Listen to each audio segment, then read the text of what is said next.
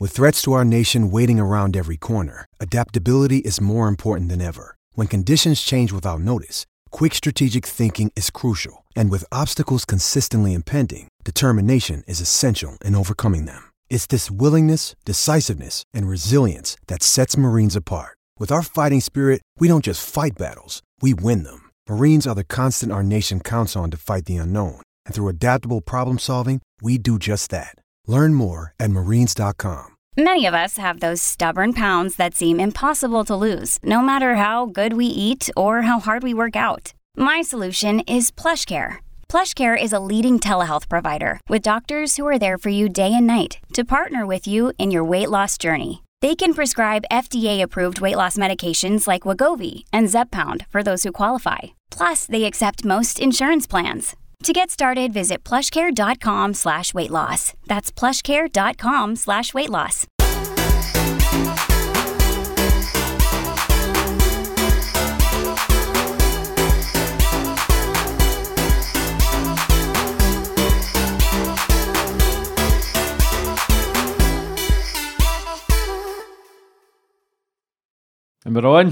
Magic. James, the boy, how are we, mate? I'm good, James. Thanks very much. First and foremost, mate, thanks for coming on the show. Thanks for having me on the show. You sent us a book.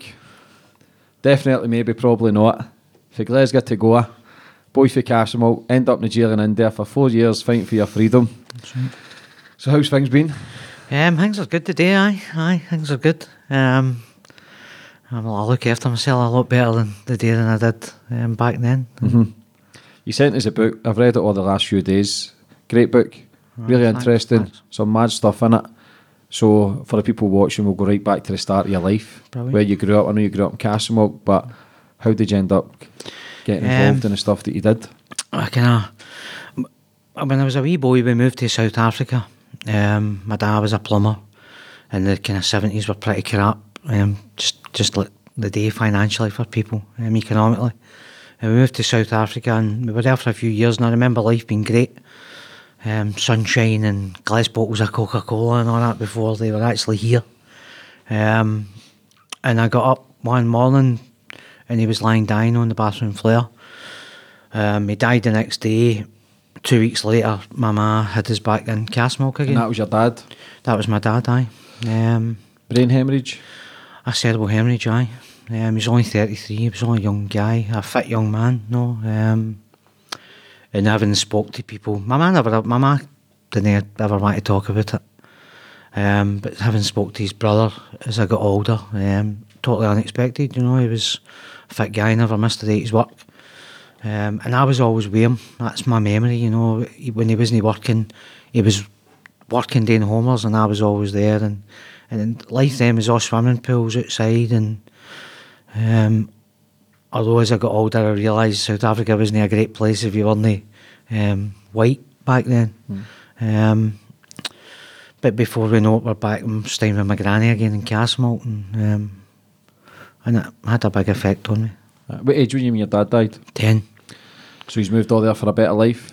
Aye. Um, what happened was his sister had been, and his sister went a few years previous, um, and his two brothers went to New Zealand with their families, and my dad must have decided, I think for economic reasons, as opposed to South Africa being a better place than New Zealand, um, he took us there with his sister.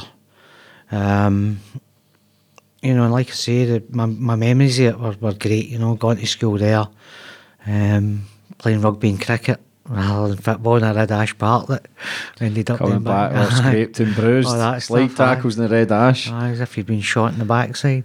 So when you came back, did oh, it clearly must have affected you losing your dad, especially if it's unexpected, especially losing him in an instant where you're not expecting it, so you can't really prepare yourself. You can never really prepare yourself for a loss, James. But when you're as young as that, moving back to Castlemilk, when did you start getting involved in like the drug scene and Um, that didn't really happen until so my life kind of progressed. I, I didn't, I wasn't into the glue sniffing or anything like that. No, um, you know, and other boys that I was hanging about with were, and, and I was always scared of it all. It was there was something about it that didn't.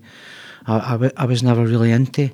Um, excuse me, and I had my first drink when I was about fifteen, um, and it ended up a mess. When I'm 16, I start to hang about with the boys in the street and I'm drinking more and getting arrested and, and um, d- dabbling in kind of acid and stuff like that. And then in 1980, probably 1982, um, me and me and my pal, me and two boys, but one who was my pal, a closer pal, we ended up trying smack for the first time. Well, it was the first time for me. As it transpires, it wasn't his first time. Um, and although I was working, I was an apprentice plumber. Um, I, I, I was using smack for about four months. Um, snorting it. Nobody was smoking smack at the time. I, I was, I was snorting it. What was the effects of snorting it? um, pretty much the same as without the rush as as as if you were injecting it or smoking it. You know what I mean? Um, but if you snort smack, you can overdose on it as well if you take too much of it. I've never Just- known anybody. I will see. See back. See if you speak to anybody for the eighties. You're for post, aren't you? Is that Aye, your aye, aye. So if you speak to anybody for the eighties, um, that was the progression. You know what I mean? It was nobody was smoking heroin at the time. People snorted it. See, I thought it was all just needles and smoke you drank, No, chasing um, no, the, the the snorting was the thing. Um, and at the time, I was, I, I'm glad there was no smoking at the time because I, I would maybe I get mad into it. You know what I mean? Um, but it came the time when, again, unknown to me, he'd already had his first hit. Um, and we were in my ma's. It was me, him, and another boy, and and it came to my turn, and I, and I just thought I can't do that, no, and I, and I didn't. Um, and I just got back to drinking and causing trouble and, and that sort of stuff. Um, the drinking got worse. The police came into my life, and um, when I was nineteen, I made my first geographical change and ran away to Jersey. Um, and I had two, two, two years in Jersey that were all right, you know what I mean. But it was just drinking mayhem, Did basically. you have contacts in Jersey? You go there? One of my one of my pals um, had cousins that stayed in Jersey, and um, we went there. But we went to Jersey. Half of Glasgow was in Jersey, and because they were all running away for the same stuff. Half of Liverpool was in Jersey, and there was quite a lot of Dublin in Jersey as well. Um, it was all right, but um, I kind of I missed my ma, you know, and and by this point, I'm every time I get drunk, I think about my dad who's died when I was a wee boy as well. No, and I was a greeter. I cried all the time when I was drunk for my ma or for my dad or for, for Sensitive. Right. Oh, really, really touchy. Well, that's not a bad thing. I was really touchy. I know you speak about the book. You've been to Goa a few times. Aye. What made you go to India for the first time? First time in the kind of, I, I was part of the kind of late eighties, nineties ecstasy generation. Um, taking pills and going out clubbing and going to raves and um, and it was all great, you know. And, by this point, I'm selling drugs and um, getting involved in all, all sorts of stuff like that. But 1993, they they pulped the flats down where I where I grew up, and they gave everybody 20, no, it was 2,500 quid or something like that. And my brother was, um, he's like, I'm going to Goa, we're going for the rave scene and all that. And, and we did. So I, I tagged along with him and his wife, um, my sister in law. And um, we went to Goa and had four weeks partying in the jungle. And um, it was great. It was magic. And the following year we went back and done, I went back and done pretty much the same. Um, so I had the, the Goa thing. Um, and I'd been back and forward to Goa a few times before I actually got arrested. And that was just to start out for you getting involved. You kind of away for it all. You kind of away for maybe the pain and the misery here, then getting all the other rings was a bit of escape for you to be all there, nobody knew you, Aye, to get involved in the drugs and you're out there and nobody does know you, you know what I mean? Until, and for me, even through the, the kind of 1993, 1994, 1995, because I was I went three years in a row, um, I, was still drinking, still getting into fights and all that, and people were like, "Ah, what's happening there? You know what I mean? We're all out here and it's, it was all peace and love stuff and, um, But kind of drugs were you taking in India? um, when I first went to India, I was I was just we were taking ease. No, we were taking on the pills. Um, and but we were out every night, and if it wasn't every night, it was every other night because it was Goa trance was massive. You know, through the kind of kind of late eighties, nineties. Um, so there was big jungle raves. We see the full moon parties that you see in Thailand. They they go on all the time, but they don't anymore. But um, so we were at the them, you know, and it was just dancing and dancing myself skinny, basically, man. And it was it was great. I loved it all. It was it was An experience. it was all experience, and it was all good times for me. But obviously the tables would have turned and if you're loving it, you must have shit yourself when was it when you get caught with the Polis, was it two and a half kilo a hash? 2.75 kilo. Um, a hash, aye. And yet Um, that or there's a is a ten stretch in it. It's ten years. 10 year for that earlier, aye. Up to a thousand gram, you get seven year. Um, a thousand gram up to a million gram, it's 10 years. So it doesn't matter whether it's one kilo or a thousand kilo, it's it's 10 year you get. How so? What was it? How did that story begin? Then you were to collect the hash. Um, Were you selling it all there? Or were you just? I, I was I was kind of selling stuff and I was sending wee bits back and I was um, people who couldn't get it I was going and getting them basically. Um, so I got asked to go and get a bit. Um, I went and a, boy that I'd been going and seen for long enough who'd been in, I'd been introduced to him by another guy who I'd known for years. Um, and at the time I was going between a Nigerian guy and an Indian guy, and I there was something about the Nigerian guy I wasn't hundred percent sure about, and I kind of I backed the Indian guy in the race, and he was the guy who gave me the Polis in the end up. So And that was for two and a half kilo, over two and a half kilo. Aye. So what was the experience then when you go to jail? was that a Um, setup?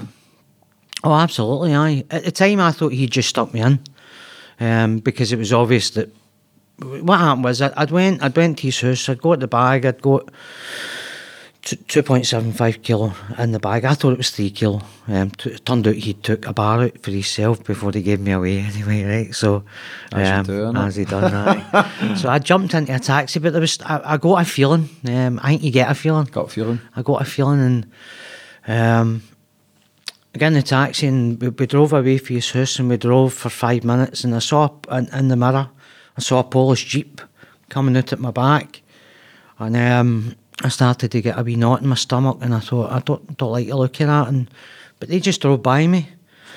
And I, I thought, oh, well, they're, they're away by me. And, and next thing I saw, it was only like a, it was like a busy Joe carriage when it was about one o'clock on a Saturday afternoon. But there was these speed bumps um, to slow traffic down outside a school. And I saw what I thought was a drunk Indian crossing the road, and I'm thinking, if the road's stupid, you'll get around there. And he just stopped in front of the motor, the taxi, and the taxi stopped.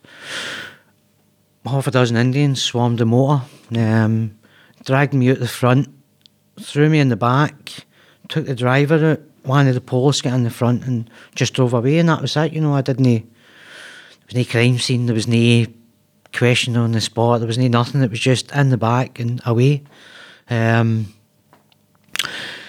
and I know now because I got the same feeling then as what I, I got when, when I discovered my brother had been killed. Um, but I was I was in shock. I was I- everything went into this big long tunnel and the colours all changed and I thought, fuck man, this is I'm in trouble here. What was the procedure then when you went to the cop shop?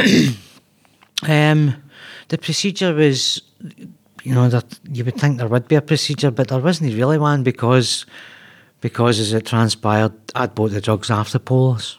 So we got to the police station, and they they put me into this wee office at first, and they're all looking and they're all laughing and they were all talking. The, the language of there's Konkani and Goa. So they were all talking this language that I knew nothing about and laughing at me and saying 10 years and all that sort of stuff. And um, something happened in me. I don't know what it was, but I thought, right, this is it. You know, you're, you're in trouble. Nothing you can do about it.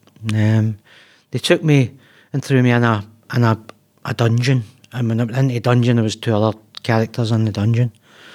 Um, there was no formal charging or, or anything like that. It was just, um, you know, pretty much. I didn't know what was happening. You know what I mean? I didn't. I wasn't. Nobody came in and says, right, you're being charged with this. Um, threw me in the, dungeon, in the dungeon, took me back out, and then later on that night they took me away down to where I stayed to search my flat. Did the finger? Did they fingerprint you there? Take photos. At one point in the, the thing where they fingerprinted me and everything was done and it was all done fingerprint and they took about 15 copies of this. So 15 sets of my fingerprints. Um, I, I tell a wee story in the book about the photos that the they kept coming and taking me. I was in the dungeon for a week on a Polish remand. Um, but they kept coming and getting me and taking me out and so one day they said, We're going for get your photos took. So I was like, right, fine. So it was like a chalkboard, and they had my name and my a number on the chalkboard. And I'm looking for the camera, and there's no camera, and they were like, right, come on. And they took me out the police station into the wee town called Panjim, and we went into a photo click shop. And they, they in this shop where people were getting passport photos and all that taken. I'm sitting there and I'd, a, I'd have a beard by this point, man, and I looked as if I'd been fired out a gun. And, um, and I'm thinking, I wonder what everybody thinks I've done. Because I read in a book as well, when you were going to court, they don't take you in that. It's not like here, the security vans, they took you in the bus. Public transport, is that right? James, I get brought back for court one time. Uh, so it was, all, it was all mental, right? So see when you were on the police man, the police arrested you, and I was on the police uh, before the before you get charged in the court. I get arrested in May, right? I get charged with the actual offence in November. So all that time I was on a remand every two weeks, but the police were still in charge of me, in charge of me, although I was in the jail by this point. So when I was going up for my demands, it was the police that came and they put you in a jeep and they would take you and buy you a samosa or a wee glass of fresh lime soda. Um, and I looked forward to it, you know what I mean? It was, yes, I'm going out with the police and um, because they'd never, I smile, you know, you're a smiler yourself, and um, I, my nerves make me smile too, and, and they were like, don't, what you, you think it's funny? I just shake no, myself. I don't think it's funny, but this is the, the reaction. Um, so once I get, once I get charged officially, I'd been moved to another, a bigger jail, um, and if there, if there was ten years or twenty years gone, you went on the bus. So you can imagine that there's 20 prisoners on a bus and every prisoner's got two guards with them. So there's the, the bus was like that and it was roasting and sweat stripping off you. But a couple of times I get took to court myself. So they don't put the, the jail bus on for you. So you get a, a you get down and you get a, a bus into the wee town and a bus from one town to the other town where the court is. And then one time they actually hitchhiked back, man, and, and we were in the back of this big thing. It's called a Tata truck. Tata um, make big lorries out there. And the guy stopped. So these two um, two poor police, I look back now, you know what I mean? They were, they're, they're there, they've, they've get the finger out. I'm thinking they might even have been pocketing the two quid or whatever it was for the bus fare, you know. Um, so we're up on this big truck, man, and I'm sitting and I'm in the middle. Two police are there, and the driver's there, and um, he's talking at the top of me, and I can hear drugs getting mentioned and stuff like that. Um, and that, that, that experience there was a catalyst for me because I had prostate trouble and all that when I was in the jail. I had, some health stuff going on. Food wasn't very clean, the water wasn't very clean. Um, Were you handcuffed or anything when you were took you to court? I wasn't handcuffed once in a year. Did you ever try and escape? flip flops might have tripped me up, James. That was that was the thing. But um, you know, there was escape was a possibility if you if you, I'd accepted it. I had I'd accepted. This is your lot. Um, my lawyer says to me, look, you're not going to get found guilty. You might be here a year, you might be here two years, but you'll definitely be acquitted at the end of your trial. So I, I didn't have any desire to run away because I'm thinking a, a, wee a wee white Scottish guy, you know, and um, where am I going to go? See, when you were in there, did they, did you not try and bribe them, and or did they not ask for money to to get it? Um, no, but they took a bribe to bring you in a phone, or they took a bribe to bring you in. You know, I, I, I was stoned every day. I was in the jail. and The, the guards were bringing stuff You in. you didn't try and fucking escape. was did anybody speak English? Was there anybody? Um, was there under, understanding between you and the screws and or anything? some of the some of the screws weren't they, they, their English wasn't very good because these guys were poor. You know what I mean? These these screws and, in the jails were poor. They were probably on sixty or seventy quid a, a month wages. Um, some of them didn't have great English. They could say your name and say it, and they repeated your name and repeated your name. Something about my name that they liked saying. Um, Because when you get put in a cell as well, there was 25, 25 in a The, cell. the first cell I went into, there was 25 people. So I walked in and I'm petrified, you know what I mean? I've got two blankets and a pillow and a, a wee towel. Um, a metal metal plate for a, like a tray and a metal cup. And this guy comes straight up to me and says, told me his name, shook my hand, and his English was pretty good. I told him who I was, and he says, It's okay, we know who you are, we've been waiting on you coming. Because I'd been in the papers for, for the week previous. Um, he showed me my space on the flare.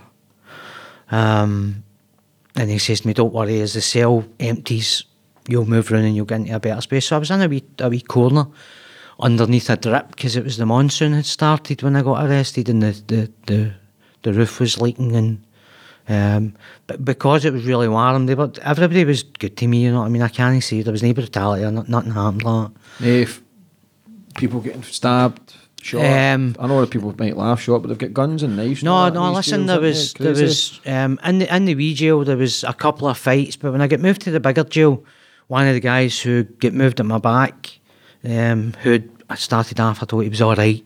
Because you end up pals with somebody for the Bombay Mafia. Aye, a guy called Ashback Bengri. um, horrible, horrible, name that, isn't horrible individual. Um, um, the guy was just he was a he was a murderer and he was an extortionist and um, and he just preyed on people. You know what I mean? He preyed on anybody he could get away with preying on. Um, his bag outside was extortion. So if there was coconut sellers selling coconuts for two bob, he would want a shilling. You know what I mean? So that's the kind of guy he was, and he had money. Um, but in there, he, he, he tried to make friends with the foreigners to see what he could get after them. Um, and I saw him manipulating. I had a Greek pal, a Greek boy came in a few weeks after me, and um, he was petrified. You know, he'd been uh, going back and forward to Goa for 30 years. He'd been doing business, as he called it, sending stuff back. And he couldn't believe it. Somebody had actually shopped him to the police, no, and he'd been arrested. And um, he would have done anything to get out. And he had a nice looking girlfriend who used to come up, and um, this Ashback used to say, I like your girlfriend and all that. And, and then I, I- used to see the two of them walking around the exercise yard together. Um, and I called this guy Mr. Bean because he was a spitting image of Mr. Bean and he had his trousers up to there. And as he lost more weight, his trousers went further up and he had all the actions of um, Mr. Bean. But he was getting pallier with this Ashback guy, um, my Greek pal. And and I could see him getting frustrated and I could see the just the pure anxiety in, in his face. And then one day I said to him, "Look, what's happening with you and him? And it turned out that this Ashback, he had his crew outside, had met with this Greek boy's girlfriend outside, and she'd gave them money. And one of the times, we used to go to an international phone. Um, once a week, they would let you go to a phone and you get 20 minutes using the phone.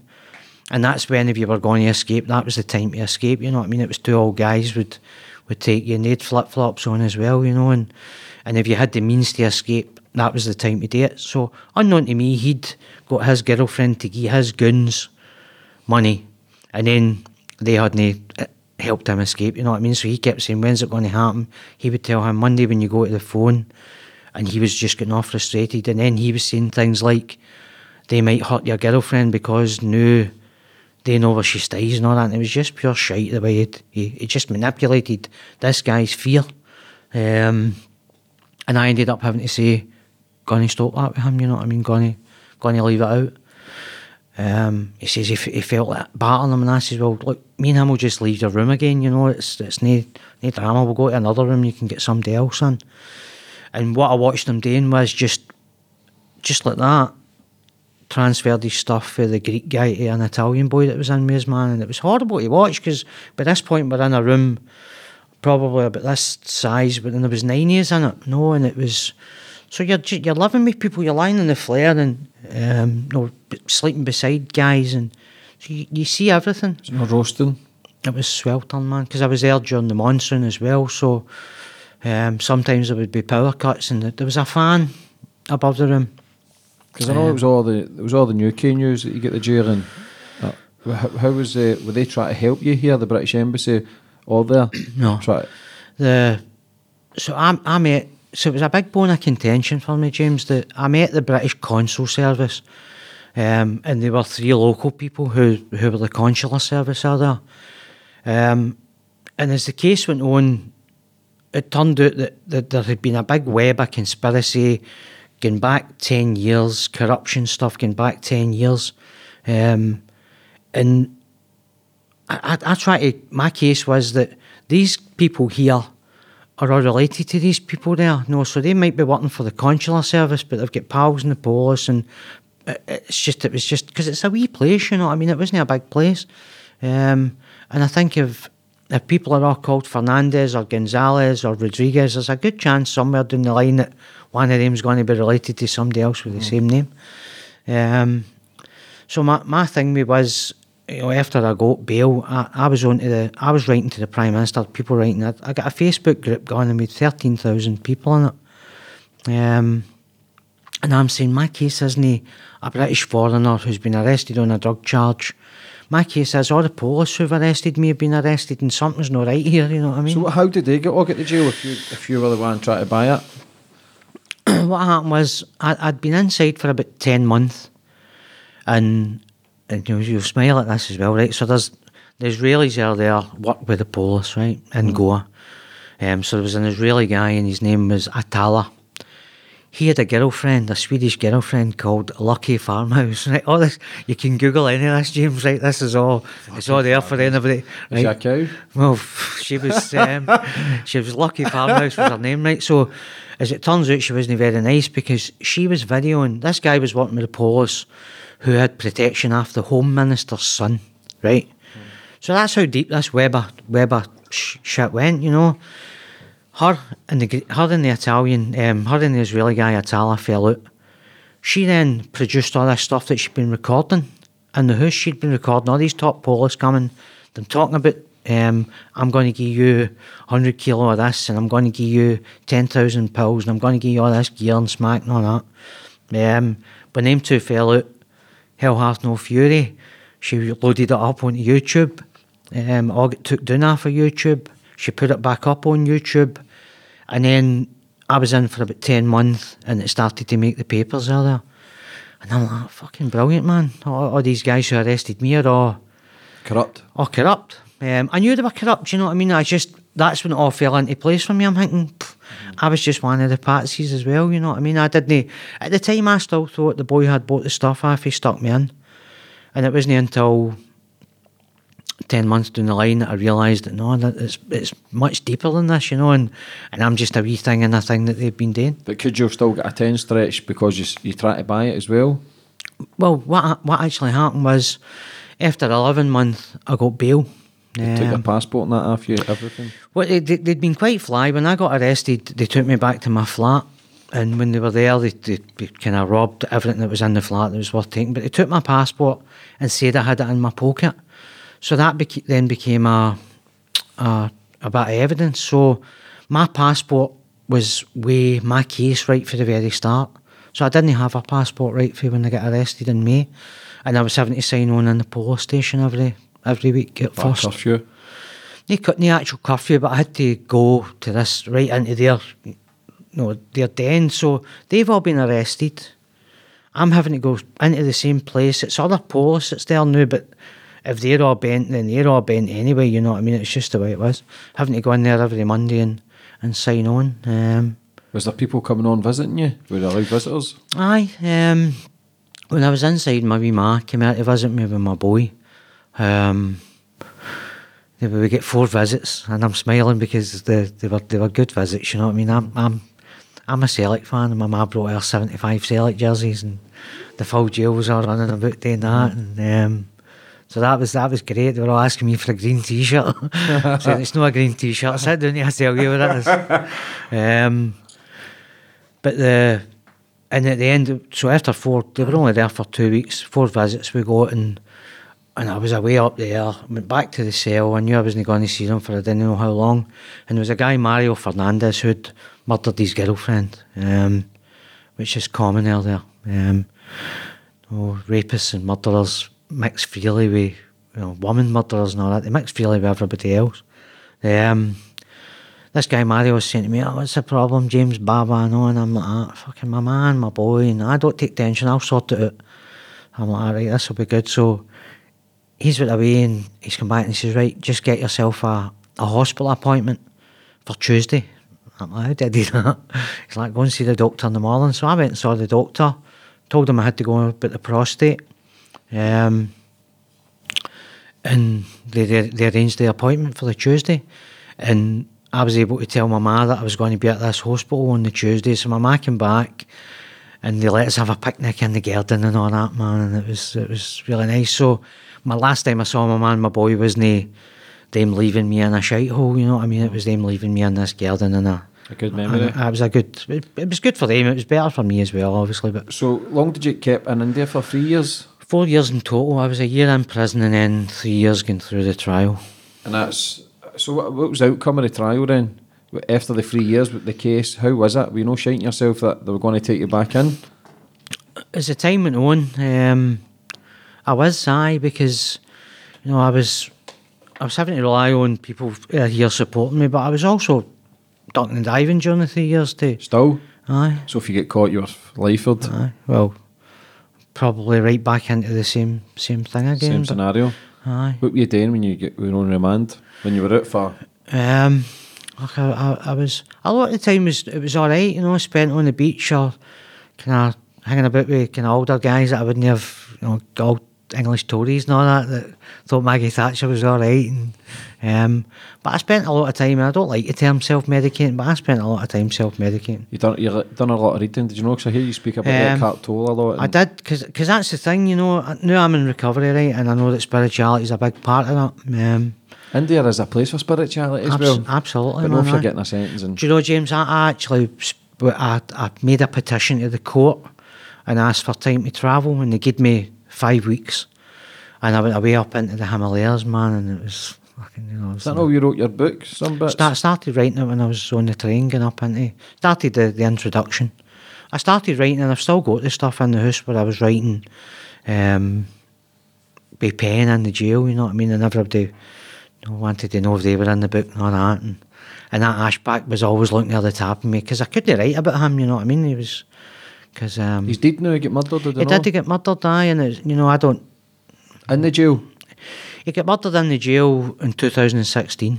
Um, So no long ago. not long ago. No, and do you know, I, I found out because I, I, I kind of I, I made a contrast and compare thing with two boys I was in with. One was a guy called Yuki Marita, and he was a Japanese boy, and he was so altruistic. You know what I mean? He was he would want to clean your plate, and he would he would want to get everybody out the cell, and he wanted to clean it, and um, a lovely, lovely guy, but he was mixed up, you know, and his head was scrambled.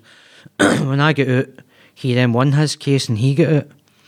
And um, he came down to see me in the place I was staying, and um, I, I was able to lend him some money, and it wasn't much money, you know. And he went away, and then he phoned me, "I want to give you the money back."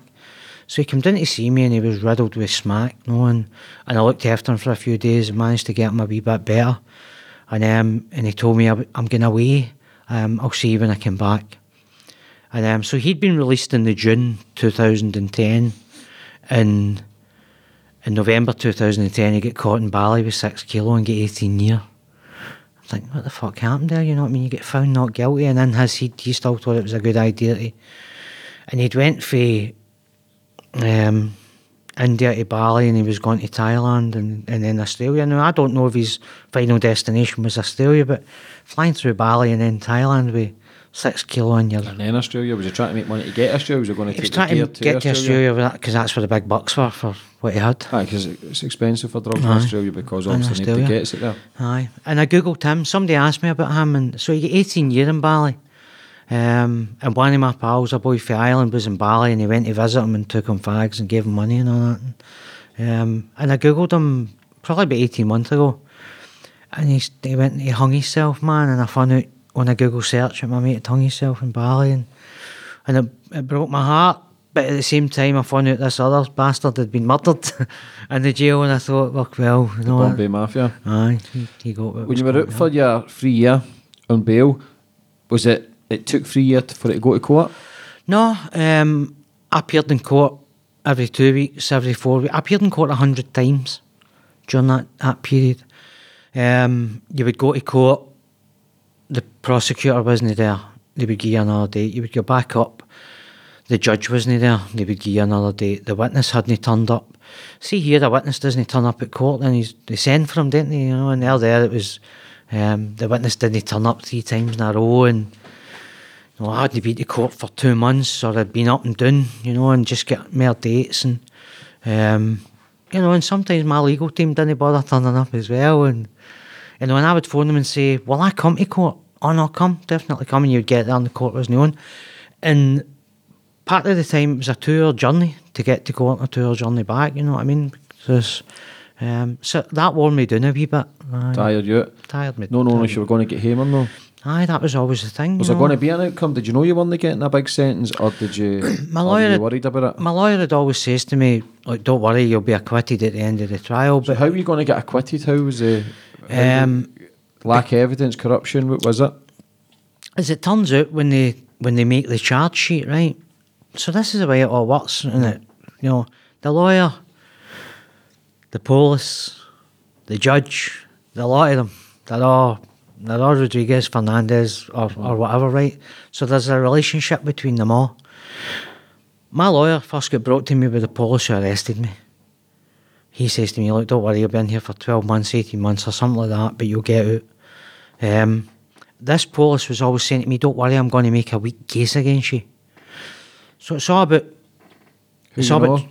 Yeah. Who you know? So you Uh, uh, obviously had an in. So I, I had a good lawyer, right? And what this lawyer says to me was, "Don't worry, we haven't lost a foreigner yet." And I says to him, "I don't want you to be sitting here next year and saying, don't worry, we've only lost one foreigner so far.' You know what I mean? And because that's so, doesn't matter what he tells you. You're always thinking, and see here, you instruct your lawyer earlier, you pay the money and Try and get a good. and just you know, and and this guy, if and there was an Israeli guy just before me who had him had my lawyer sacked him, took brought a hotshot down for Bombay and paid a lot of money for him and got ten year because the hotshot was coming out of state. It's like bringing a lawyer up from England who's hotshot down there to try and deal with something in the High Court up here. You know what I mean? Derek Ogg and Donald Finlay have got that covered up here, and um, Did you get so eh, you knew you were only getting a ten year? So when did you eventually get a not guilty or a, I, I eventually, Acquitted? um, aye, they, they call it acquitted there. There, I went to court on the the twenty third, twenty third of April, two thousand and thirteen. Um, and there was a couple of people there. We went in the morning. They told us to come back early afternoon. We went back in the afternoon. They told us to come back at five o'clock. And we went back at five o'clock. The court was empty. And um, this court clerk came out and he says to me, "Come into the." So I went into the judge's chambers, and the judge was sitting there, and and he was reading the papers, and um, there was one of my lawyer's understudies was there, and the prosecutor was there, and I'm standing, and I'm feeling that they knew, you know what I mean? I was absolutely shaking from my toes right up, and because even though I was hundred percent sure I was going to be found not guilty, there's still a bit of uncertainty. Um, and he said something, and she stood up, shook my hand, and said, "Well done." And that was that, just a big fucking anticlimax to the whole thing because, know, I was, I wanted my day in court. I wanted to be told to walk out the door of the court, and you know, and he, he just gave me a nod like that, and that was me. there you go. Did you get your passport back that day? No, um, I didn't get a. I didn't get my passport. I had to actually get a. There was a three month appeal period, basically. So, the three month appeal period was to allow the prosecution to decide whether they were going to appeal my case. So, I eventually got a, a passport in the the, the July.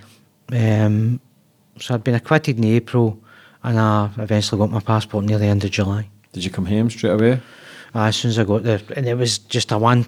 You know, the passport you're allowed. It's a white one, and you're only allowed one journey with it. How bad were you on the drugs then? Before you came home? Um, I I was I was using quite a lot of Valium. Um, you buy it at the chemist. I was. Is that because they're nerves? Because I know your brother got murdered as well. Um, When did he get murdered, James? when Aye. 2004. When you were travelling, were you travelling at the time? No, I was uh, I, I was a drug worker working with the social work department when Martin was killed. Um, I'd got after drink in 2001. Um, went back to college, done a bit of counselling, and then I got a good job in residential social work with, with children and families. And I changed my life a bit, you know what I mean? I had to stop drinking, I stopped taking drugs, um, and life was all right. Um, 2004, he was murdered. Um, I stayed in social work. Martin was murdered in June. I stayed in social work until the next April, and then I left to go back to the building trade. Um, and then when I when I was back in the building trade, I started snorting the gear again and, and all that stuff, and, and my life just fell apart. Um, and that's I ended up travelling and went back to India. So that's obviously affected you as well. Which Massive, massive thing, but you know, I kind of, I, I, I wore a victim's badge because of my dad, my dad, my dad, poor me. Um, you know, it did affect me, and I, I wouldn't. You know, there's everybody's got a backstory, and a bit of my backstory to that is what we spoke about. Um, and my dad dying was a big part of that. Um, but when my brother died, I let that define me. You know what I mean? I let my brother's been murdered, and poor me, and about. It gives you an excuse to hit it hard again. Absolutely. To go and fuck aye. it, leave your job, Aye. stop caring about yourself. stop caring about yourself and all the people who cared about you, pushing them away, and um, you know, and, that, and that's exactly what I've done, James. Aye. But everything you've done for then, and everything that's affected you, has led us to where you're the now. Aye. Your book, clean again, a year cleaner again. So congratulations Thanks for very that, much mate. for that. Um, it takes a lot of bottle to create change and make changes, but you've you've made them before, and you've got to understand how good it is you feel when you're off it. Because I've relapsed on numerous occasions, and I preach when I'm off it, and, and I say it's the, the way forward, and it is because for me it is because Aye. when you're off it, you do feel good. Life is good. Your your energy's focused on yourself and doing and good things, and it's easy to rip the whole ceiling down again. So when you eventually come back from India, you started your book in India in the Himalayas. And then you come back. When did you get yourself off everything? When you come back? Um, so when when I came back, I was, yeah, I yeah, because you were all the news and that, Jamesy, weren't you? when I came back, I the the the, the Evening Times, a guy called David Leask had kind of covered my story, and he was really fair with it. Um, BBC Scotland done a couple of wee things as well, and they, they were kind of they were fair with it as well, you know, because they didn't know any any of the backstory. You know what I mean? They just knew what I was telling them, and I wasn't able to be hundred percent honest when I was in India. Um, Because you've still got a case because pending. I've still got a case pending, you know. But no, the I I, I wasn't guilty. I was guilty of something, you know, and, I- and I've oh, never, I've never to buy two and a half kilos, so you're guilty of absolutely, you know, and I've never denied that. But instead of them charging me with being in this taxi and having bought this stuff, they then says that I was going to a bus stop, going to meet a guy, and I couldn't make any sense of that. But as a, when they all got arrested, it all made perfect sense because the people who arrested me were the people who had bought the stuff off you through a third party and, and they were just taking themselves out of the equation. Um, but also, the fact that they'd made up this big story of me being in a place I'd never been in and witnesses try to tell a big giant lie, then it, it made their case pretty flimsy, you know what I mean? Why would they lie anyway if they caught you? Do you know what I mean? See if they see if there wasn't corruption with it, would you have got a ten? Um, Or would you have got a sentence, a bigger sentence than the, the year remand that you done? I think if I'd been found guilty, I would have got a 10, but I was in with a, an Italian boy, exact same story as mine. His charge sheet was mine, except for his name, his age, different place, exact same. Two Russian guys, exact same. Um, anybody for before, exact same. So the police arrested me had been at, at it for 10 years. What were they doing? Setting people up, taking their gear off them, and getting a sentence? Did they get money for? No, they, What? it's mental way here, that's right. So mm-hmm. any drugs that are seized, they're the ones gave the drugs to dispose of. Now, come on. You know what I mean? It's, mm. And these are the guys who's getting £100 a month wages. You're giving them... So what they, what, what they were doing was, a poor Indian guy brings down 100 kilo for the mountains, right? He's got somebody to meet. The guy who's got to meet are working with the police. They've no regard for anybody anyway, right? So they just set him up. The police arrest him with 100 kilo. He then faces 10 years in the jail that he's going to get anyway because he's a poor Indian. But they don't charge him with 100 kilo, they charge him with two and steal 98 of them. Because the two's still going to get your a ten. Two's going to get my 10. They're going to have a guy who's been caught, all the papers with two kilo. They've got another 98 to get to the, the local boys to sell, to get to the Israelis to sell, um, or to sell to guys like me, you know, because that wasn't the first time I'd bought dope off them. How much was it for a kilo of hash over there? Um, it's about 600 quid.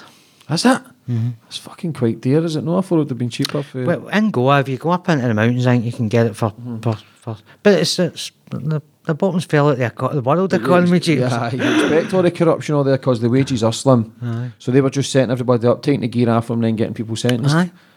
So obviously you've had a bit of pull in there as well to to get you out that court case and to get you home free. Um, I, I what I had was a belief that you know because again when it comes down to the your argument part, you don't you I've not got to prove it, and they've got to prove it, and the, the mental way it works. So see the policeman in charge, hmm. he tells the story. Here's what happened, right? The other ten police are there. They say, "Aye, he's telling the truth," and then they bring an independent guy to say he was there when the arrest happened. Now, the independent guy wasn't there when the arrest happened because the arrest didn't actually happen the way they're saying it happened.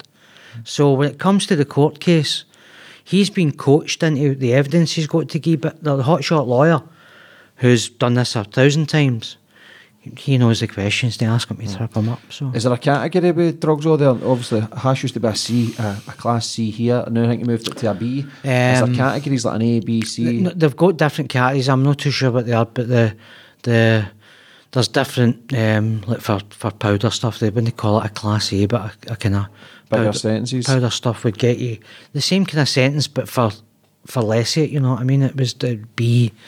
I think. Well, the, the I've got a Russian pal. Again, he got caught with 200 grams of MDMA.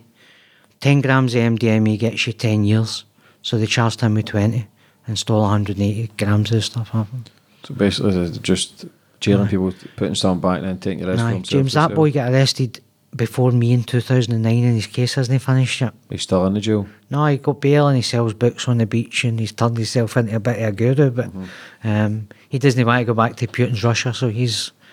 See, when you come back, were you still dabbling with drugs then uh, Aye, I was, I for a few years? Was that your nerves, or were you Um, locked up in a, a cell with I, a I, few don't, people? I don't know if it was my nerves, it just I was obviously wasn't comfortable in myself, you know what I mean? And um, I kind of, I was still sniffing stuff and I was, you know, taking tablets and um, and I smoked dope every day because I didn't think dope was, you know, affected me at all. so what made you want to get off it all then? What made you the change last year? Um, I took somebody close to me to a CA meeting, and I sat at the CA meeting, and because I went to AA when I got after a drink. Because Andy McLaren spoke about you, Gandhi actually spoke about Andy it. took me to my first Uh, AA well, meeting. two weeks ago, Andy Aye. actually says, I've got a pal, James Toner. I said, fucking hell, he's just actually sent me his book. Aye, good, good for him, man. Aye, Aye. Andy's it. a great guy. Shout out to Andy, boy. Aye, good. Andy's a he great took guy. me to my first AA meeting. So me and him done the circuit for a wee while one day, which was great. But a year ago, I took somebody close to me to a meeting. Um, the guy chairing is the guy who's my sponsor today, and I heard him talking. And, and when I'd been in India, he used to send me wee messages saying, "There's a seat for you at the Saturday Night Fever with your name on it." No, and um, we used to have a laugh about it. So I went to Saturday Night Fever. He chaired and he spoke about the illness, you know, and he spoke about control and he spoke about choice and being powerless there, control and choice. And I thought, fuck, that's me. Um, Makes sense, doesn't it? Absolutely, aye. It, make, it makes for me. It just went another piece in the jigsaw fell into place. And the lassie who shared that night, she broke the twelve steps down, and I thought, man, I could do that. So, no, for that day to this, I, I, I followed the suggestions that you get in there. I joined the group. I got a sponsor. I went through the program. I help others. I do all this stuff, and the the idea that smoking dope or having a line of coke or anything like that would be a good idea left me. Um, you know, and I know it's only a daily thing, but I'm doing all the right stuff. So You're doing all the right things. You're up speaking at the schools today. You're going out to Shotts tonight to speak in there. Aye. You're doing big things. You've wrote your book. When did you finish the book, James? um, the book's actually turned into two in the second part. going- out- the you're- second part's out Aye. in May, James, as well, right? So um, I sent it to an editor because that was one of the things, right? That I wrote that and it went into a file and it lay there and I'd done nothing with it. And I would, if I met you, I'd be saying, "No, I've wrote a book," and you'd say, "How can I get it?" And I'm saying, "You can't really get it because I've done nothing." Is that because you were still on the, the madness? Absolutely, aye. Absolutely. Um, and when I. So I've stopped drinking and then I've stopped taking prescribed medication and I've stopped taking gear and I was holding on to the puff. You know, it's only about a bit of dope. They Um, make excuses for it, don't they? Aye, absolutely. You know, it's, it's what harm's it done? Aye. You've had to do it every year for the last 30, you know, there's something going on there. Um, and when I stopped smoking dope, I started to see in high definition and I started to see that you've got a story there. Don't st- st- stop telling people you've wrote a book. You know, to actually do something with it. And I done a crowdfund last year um, to get it edited properly. Um, and the support I got for that was was amazing. No, I got two and a half grand, and by the time they took their wee bit, there was twenty three hundred quid. Um, so that allowed me to get it edited properly. But when I sent it to the guys, like, look, you've got two books now. Um, turn it into two. You know what I mean? Um, so that's what we've done. That's the first one. I brought it out in December. Um, And how can people get your book, Jamesy? People can get my book off my website, which is um, James J www.jamesjtoner.co.uk, um, or they can buy it off Amazon. Um, So people have been buying it, but I, you know, I don't really care how people buy it, but um, to get my story out there's the thing. And I'm really hoping that I can get the second one into Waterstones and W. H. Smith. Brad Welsh, I spoke to Brad after he'd been on here. Brad's a pal of Brad's a great guy as well. Absolutely, Love man. Brad. And you know, and Brad, Brad's the you can change, and you know, he's a million mile an hour. And um, so he messaged me, and he's like, "I did fucking didn't know you'd a book it," and, and uh, so I was talking about it. She's like, "Here's what you should be doing." Um, so my my marketing strategy is going to be different with the second one. Um, because it's all been a big learning curve for Of me, course, you know, everything's, and I- everything's trial and error, James. Aye, and you've got your first book out, you've done it, you've got yourself clean, you're getting the second book out.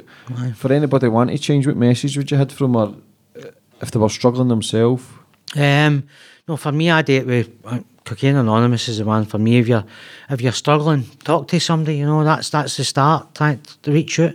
Somebody will always be there. Um, if you think you've got a problem with with drink or drugs, and the problem being that once you start, you can't stop, and when you manage to stop, you can't stay stopped.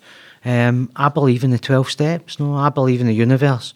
So the higher power thing for me was dead easy. Um, clearing all that stuff, all the stuff about my dad, all the stuff about my brother, all the shit I'd done through my life. Um, trying to make the amends for that. Um, you know, and and actually see all the stuff that I read about Buddha and Eckhart Tolle and all the spirituality stuff, actually putting that into practice at the same time as understanding you've got an illness. Because a lot of people who suffer don't know what it is they suffer for, you know what I mean? They think they drink too much or they think they take too much something. Um, Just try to identify where you're going wrong a lot. a Ah, of you know, and that's just a symptom, isn't it? The, the, what you do is the symptom for how you feel. We're scared. We're, we're Absolutely, Too, we're too scared to admit we've got problems. A lot of people are in denial, and that's fine. But you've just got to be honest with yourself as much as you can be, and and, and look at where you want to change and how you can improve your life. It's just, people have got too much pride to admit they've got whether it's on the weed or the hash or the Valium or the Charlie or the Brown or Mm-hmm. whatever it is. If you're doing that and it's destroying your life and you're waking up and you're no miserable, you don't need to live there. You can wake up and actually be happy. Aye. I'm a positive guy. I have my moments. I've Aye. had a, was, like I say, I've had my my relapses, but I get back on, and when I'm on the track, I do big things, and you can wake up happy. And it's all down to you as an individual if you want to change, and just educate yourself, open up, Aye. set your power. Look up for a meeting, and if you're embarrassed to go to a local meeting, go to one further away. Then where you might not know anybody, and you can you don't need to say it. You can just listen. Absolutely, And you, once you realise you're not alone, and you understand that there's people out there that's fucked up just as much as me, then you actually learn and grow as a person and realise that the people who actually take the steps to improve their life are the strongest people that I've ever met Mm. because they're no they're no f- living in fear that they're not good enough or they don't think they're good enough. No, so for anybody to take these steps, you got to take your hat after them. And guys like yourself will come on and tell your story and write your book and change your life. Especially when in India, you could have been on the smack all there and, and stuck in a I- fucking. I, I saw it, James. stuck you in know, a house I- and never get out. I saw it, aye. I saw But it. you've done it, James, and to come on today and tell your story, I really appreciate that. And thanks for the book. Thanks for Um, having me. Aye, definitely. And all Magic. the best for the future. And for anybody getting the book, get involved, read it. It's actually brilliant, man. The story's phenomenal. Um, but thanks a lot, James. Thank you, it. Have a man. Brilliant. brother. James, Thank you. brilliant. Thanks very much.